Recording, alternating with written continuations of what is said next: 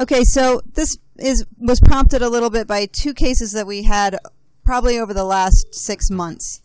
In both cases, we had juvenile patient, suicidal, who had been placed on an M1 hold, and a psych bed had been found for them at a facility. And in both cases, the parent was dissatisfied with that facility for various reasons. In one case, the parent was upset because the patient had a friend who was also in that facility, even though the psychiatric people assured us that the friend and the patient were in totally different wings and were never going to interact in any way. And I can't remember why the other one didn't want them to go there. But at any rate, the parents were kind of blocking the transfer. And as you guys know, we wait for half a year to get a psych bed. We can't then be holding them or putting them off because somebody doesn't like where they're being sent. So I went to Copic, our insurance carrier, and they have attorneys and stuff, and talked to them about what's the legal right, what can we do about this. And so I just want to kind of review some of the minor issues, not just with psych, but in general. So for psych specifically, they're being transferred for a higher level of care. If the parent is obstructing that, we can go so far as to even get a judge involved or social services involved.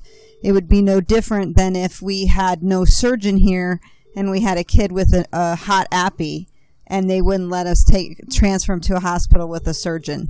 You would not allow that to happen. Kid's life would be at risk, so you can actually go forward and get our legal people involved and get them forced or have temporary custody to make sure that they get the higher level of care that they need. In these cases, though, the kid was 15 or 16, and a child 15 or over in the state of Colorado can consent for their own mental health treatment. So if the kid wants to go to West Pines or wherever they're supposed to be sent, the parent has no legal recourse to oppose that.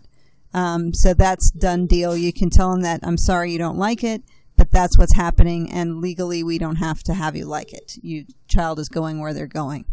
If they're 14 or under, that's when you might, if the parents are really obstructive, you might have to get social services involved. But again, I think if you approach the parents and tell them, this is a higher level of care, it's not in the child's best interest, they're on an M1 hold, and if you are obstructing us, we will go through social services, I think most parents would back down.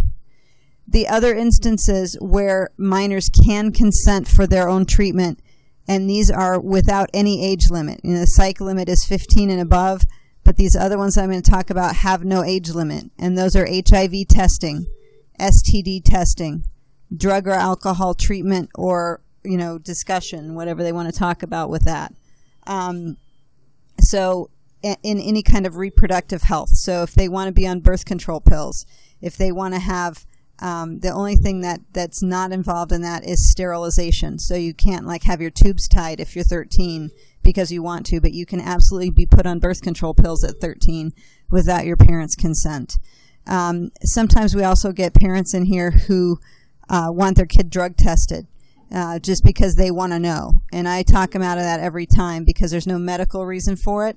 And even if you find it, that's drug and alcohol. That falls under that protected statute for minors, and you can't tell them the answer. So it doesn't matter if you do it or not, unless the kid consents for you to tell them. You don't have to tell them what their talk screen shows. And then the other thing is pregnant minors. So if you're 14 and you're pregnant, you have all the consent and everything for anything that involves your unborn child. You can do all your prenatal care independently, all that stuff for the unborn child. But if you need your appendix out, your parents have to consent for that. You're not emancipated just because you're pregnant. Your rights only extend to the treatment and care of your unborn child. So hopefully that helps a little bit. But if you have another parent that's arguing with you about where their kid goes for psych, that's what the legal statutes are.